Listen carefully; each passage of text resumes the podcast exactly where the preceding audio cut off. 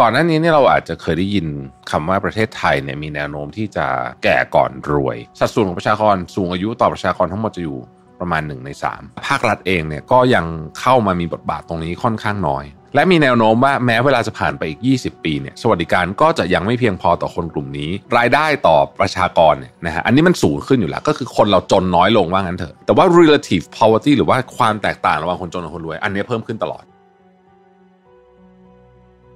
ความหวังที่จะได้เห็นผู้สูงอายุอยู่ในบ้านพักคนชราที่ดี มีผู้คนคอยช่วยเหลือในบ้านปลายชีวิตเนี่ยถามว่ามีไหมมี แต่ไม่ใช่บนสมมติฐานของทุกวันนี้ Mission to the Moon Podcast Continue with your mission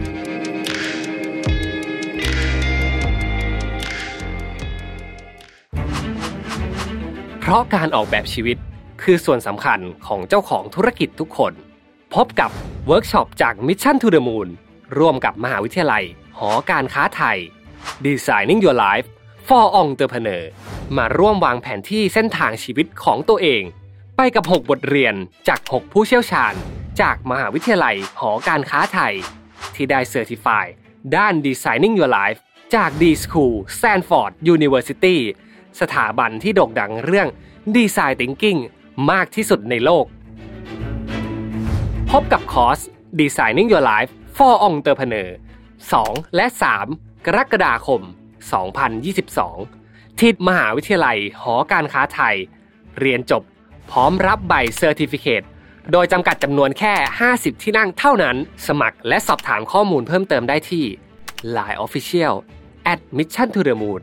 หรือ Facebook Page Mission to the Moon แล้วพบกันครับ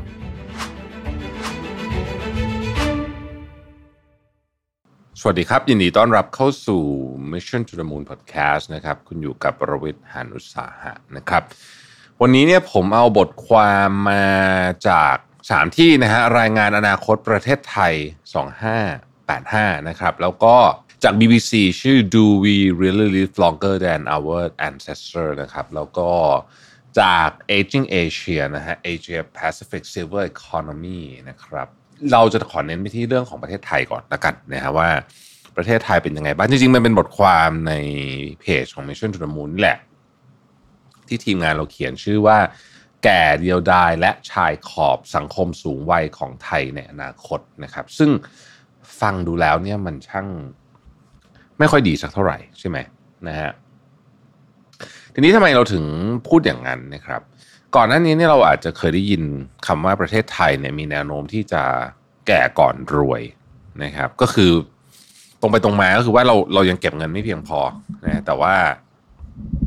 เราแก่แล้วนั่นเองนะครับ ซึ่งเอออย่างอย่างญี่ปุ่นเนี่ยเขารวยก่อนแก่นะฮะแต่เขาก็ยังมีปัญหาเลยนะพูดจริง ๆแล้วเนี่ย แต่ว่าของเราเนี่ยอาจจะปัญหาหนักกว่า คือตอนนี้เนี่ย อายุคนเนี่ยมันยืนยาวขึ้นค่อนข้างแน่นอนนะฮะ แล้วก็เรากำลังมีอายุที่ยืนยาวขึ้น สุขภาพแข็งแรงมากขึ้นนะครับ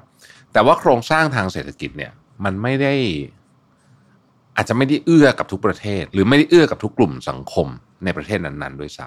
ำเราก็กังวลอะเพราะว่าตอนเนี้เรามีปัญหาเรื่องความเหลื่อมล้ำจริงๆต้องบอกว่าปัญหาเรื่องความเหลื่อมล้ำเนี่ยมันส่งผลไปถึงประเด็นอื่น เช่น ประเด็นเรื่องของอะสงครามนะเงินเฟอ้อพวกนี้คือมันถ้าความเหลื่อมล้ำมันน้อย แล้วก็แล้วก็คนมีทรัพยากรทางด้านเงินเพียงพอ เราก็คงไม่ได้ห่วงอะไรมากนะฮะแต่ว่าขนาดนี้เนี่ย ขาหนึ่งเทคโนโลยีเราก็ไปเร็วนะธุรกิจเปลี่ยนเร็วนะครับหุ่นยนต์ก็มา automation ก็มานะฮะงานก็จะหายไปบางส่วน เพิ่มขึ้นมาบางส่วนในขณะเดียวกันเรามีอีกขาหนึ่งที่มีโรคระบาดสงคราม ปัญหาความเหลื่อมล้ำแล้วก็ภัยธรรมชาติ การเปลี่ยนแปลงสภาพภูมิอากาศเป็นต้นนะครับ มันมีรายงานฉบับหนึ่งที่ชื่อว่าอนาคตประเทศไทย พุทธศักราช 2585 นะครับ ซึ่งจัดทำโดยมูลนิธิสถาบันศึกษานโยบายสาธารณะเนี่ยเขาพูดเยอะฮะก็คือเป็นการ forecast แล้วกันว่าจะเกิดอะไรขึ้นบ้างใน 2585 นะครับ ไม่ใช่เป็นเรื่องของเศรษฐกิจสังคม การศึกษาแรงงานและอื่นๆอีกมากมาย แต่ว่าวันนี้จะมาชวนคุยเรื่องของสังคมสูงวัยของไทยในอนาคตนะฮะ เพื่อให้ทุกคนเนี่ยได้เข้าใจแล้วก็เตรียมพร้อมกับการรับมือ ความเปลี่ยนแปลงนะครับ ในวันที่ประชากรกว่าร้อยละ 30 จะเป็นผู้สูงวัยนะครับประเทศไทยเราเข้าสู่ aging society ก่อนเพื่อนเหมือนกันนะเทียบกับเทียบกับแถวๆนี้นะฮะ สังคมไทยในอนาคตนี่จะหน้าตาเป็นยังไงนะครับ จริงๆ ประเทศไทยเนี่ยเข้าสู่สังคมสูงวัยตั้งแต่ 2548 แล้วล่ะนะครับ แต่ตอนนี้เรากำลังจะเข้าสู่เขาเรียกว่าสังคมสูงวัยระดับสูงนะฮะหรือว่า super age society ภายใน 10 ปีต่อจากนี้นะฮะถ้าเรามาดูโครงสร้างประชากรของประเทศไทย เราจะพบว่าประชากรประเทศไทยเนี่ยมีราวๆสัก 66 ล้านคน 66 ล้าน2แสนคนนะครับ ในรายงานเนี่ยก็คาดว่าตัวเลขของประชากรก็จะเพิ่มขึ้นไปนิดหนึ่งนะฮะไปถึงประมาณสัก 67 ล้านคน แล้วก็จะลดลงเหลือ 65.4 ล้านคนในปี 2583 นะครับ อย่างไรก็ตามเนี่ยตัวเลขของประชากรสูงวัยเนี่ยจะเพิ่มขึ้นเรื่อยๆ จนสูงถึง 1 ล้านคนต่อปีก็คือมีมี1ล้านคนต่อปีใหม่ขึ้นมานะครับทำให้ในอนาคตเนี่ยสัดส่วนของประชากรสูงอายุต่อประชากรทั้งหมดจะอยู่ประมาณ 1 ใน 3 ในรายงานระบุว่าที่เราเห็นประชากรไทยอายุยืนขึ้นเนี่ยนะครับส่วนหนึ่งเป็นเพราะว่าสวัสดิการด้านสุขภาพดีขึ้นด้วยนะครับ ซึ่งสอดคล้องกับงานวิจัยจากหลาย ๆ ชาติที่พบว่าประชากรตอนนี้อายุไขเนี่ยยืนมากขึ้นกว่าเดิมนะฮะซึ่งก็แน่นอนนะครับว่าวิทยาการทางการแพทย์มันดีขึ้นนะครับโรคระบาดถามว่าเรายังมีไหมเนี่ยเราก็ยังมีโรคระบาดอยู่ตลอดนะฮะเพียงแต่ว่าถ้าไปดู ประชากรที่เสียชีวิตจากโรคระบาดเป็นเปอร์เซ็นต์นะครับจะเห็นว่ามันต่ำลงกว่าสมัยก่อนเนี่ยเยอะมาก สมัยก่อนเวลามีโรคระบาดใหญ่ๆเนี่ยคนตายอาจจะสิบเปอร์เซ็นต์นะฮะทุกวันนี้เนี่ยหนึ่งเปอร์เซ็นต์เราก็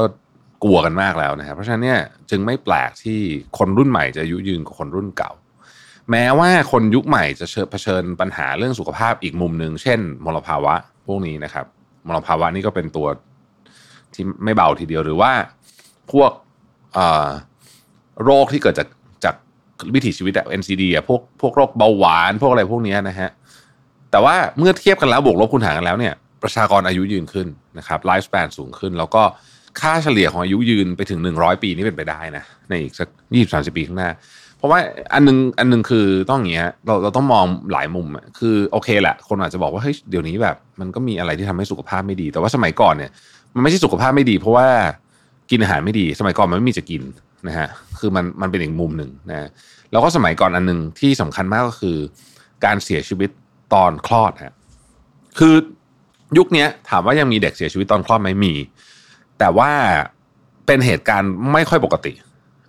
คือไม่ใช่เกิดขึ้นบ่อยแล้วกันนะฮะแต่ว่าสมัยก่อนที่ผมกำลังพูดถึงมาสักร้อยปีที่แล้วเนี่ยการเสียชีวิตตอนคลอดเนี่ยถือเป็นเรื่องค่อนข้างปกติทีเดียวนะฮะคือมันเกิดขึ้นได้ง่ายมากๆ เพราะฉะนั้นเราก็จะเห็นว่าโดยรวมๆเนี่ยคุณภาพชีวิต เราก็ต้องบอกว่าดีขึ้นนะครับ แล้วก็อีกอันหนึ่งที่สำคัญมากคือ ความรู้เรื่องโภชนาการนะครับ สมัยก่อนเนี่ย เราไม่ค่อยรู้นะไขมันอิ่มตัวไม่อิ่มตัวอะไรยังไง ดีไม่ดียังไงนะฮะของทอดเป็นยังไงน้ำตาล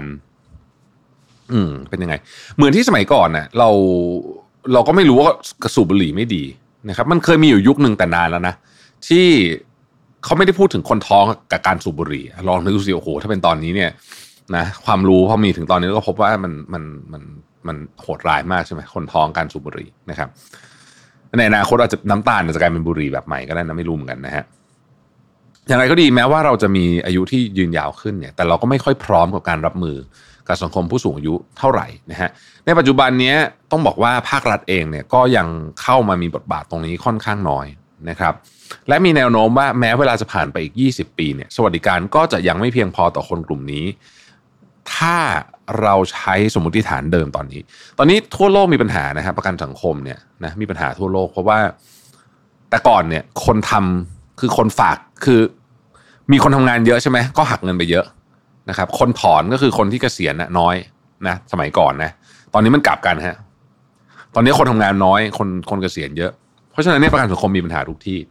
นะฮะ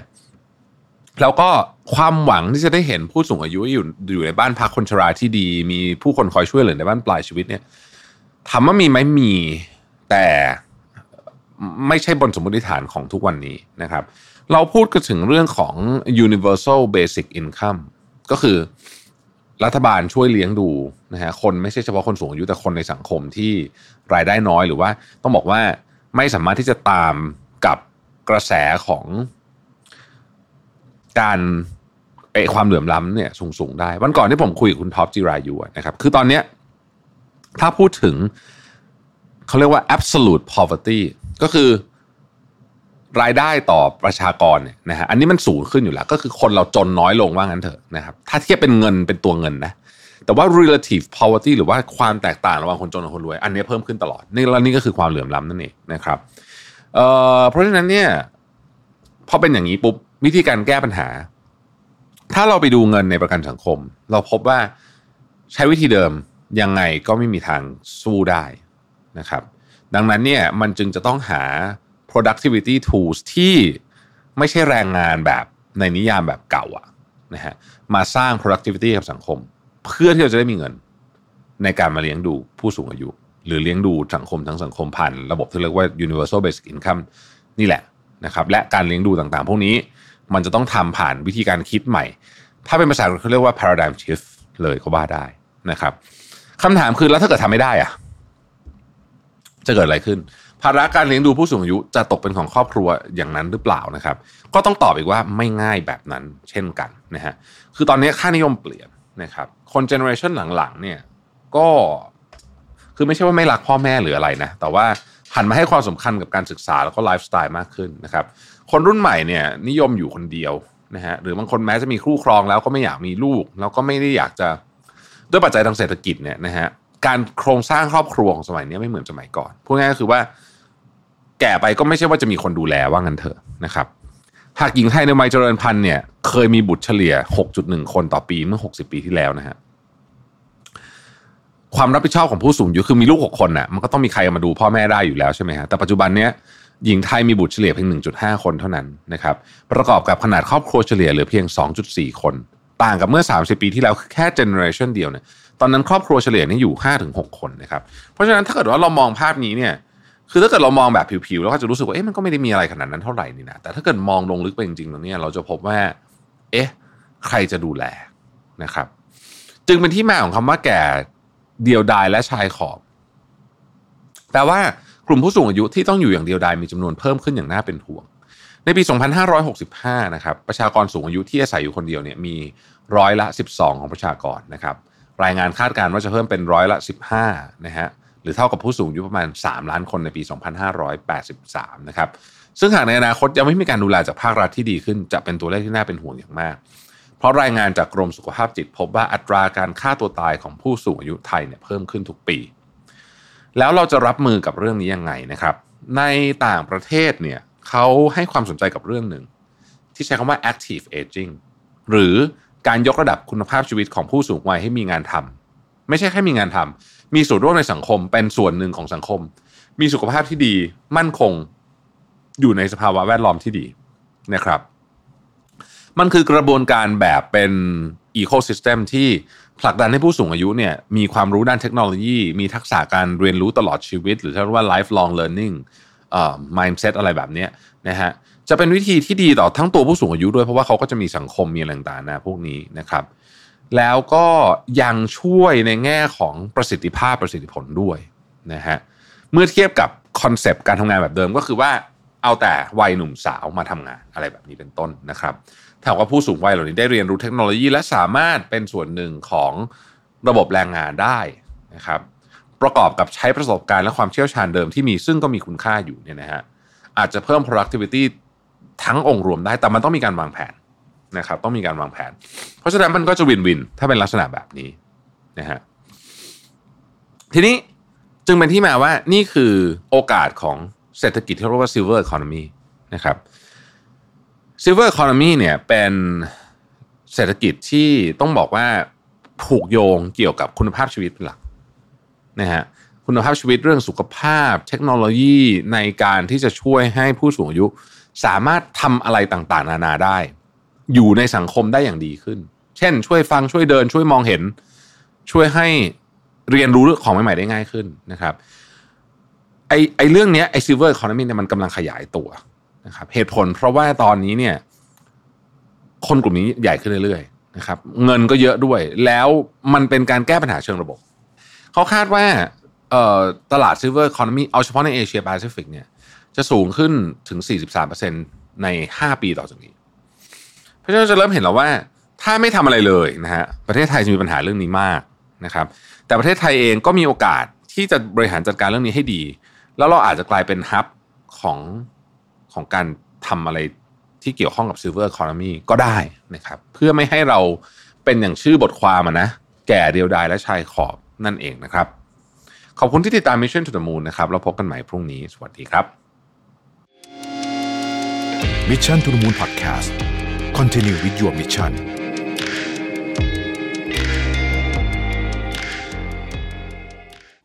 และหากใครที่สนใจอยากจะพัฒนาทักษะ Designing Your Life นะครับ พวกเรามีเวิร์กช็อปพิเศษมาแนะนำให้ทุกท่านนะครับ กับการร่วมมือกันระหว่าง Mission to the Moon และมหาวิทยาลัยหอการค้าไทย UTCC ครับ จัดเวิร์กช็อปร่วมกันนะครับ Designing Your Life for Entrepreneur ออกแบบชีวิตให้คิดอย่างผู้ประกอบการครับ ในเนื้อหาเวิร์กช็อปในวันนั้นนะครับ เราจะมีการสอนบทเรียนนะครับ ทักษะและกระบวนการคิดแบบ Design Thinking นะครับ เพื่อนำไปประกอบการใช้สำหรับการพัฒนาธุรกิจ หรือใครที่อยากจะเริ่มต้นธุรกิจนะครับ นี่เป็นคอร์สที่เหมาะสมกับทุกท่านอย่างมาก ในการลองดูซิว่าเรานะครับจะสามารถพัฒนาธุรกิจต่อยอดไปอย่างไร จะมี framework ในการคิดอย่างไรได้บ้าง ซึ่งในเวิร์กช็อปนี้นะครับจะประกอบไปด้วย 6 บทเรียนจาก 6 ผู้เชี่ยวชาญ ที่ได้รับการรับรองมาจาก D School Stanford University นะครับผู้เชี่ยวชาญด้าน Designing Your Life โดยตรงเลยอ๋อเกือบลืมไปครับ ถ้าหากว่าใครเรียนจบแล้วนะครับ ได้รับ certificate จาก Mission to the Moon ด้วยเช่นกันนะครับ สามารถการันตีได้เลยครับว่าคุณมีประสบการณ์ในการใช้ทักษะ Designing Your Life กับการทำธุรกิจครับเวิร์กช็อปของเรานะครับจัดขึ้นในวันที่ 2 และ 3 กรกฎาคม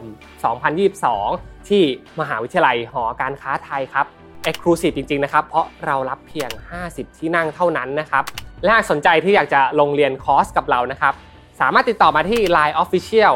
at Mission to the Moon ได้เลย Inbox นะครับแฟนเพจ Mission to the Moon ผมทีมงาน Mission to the Moon รวมถึงผู้เชี่ยวชาญของเรา รอพบเจอกับทุกท่านอยู่นะครับ สวัสดีครับ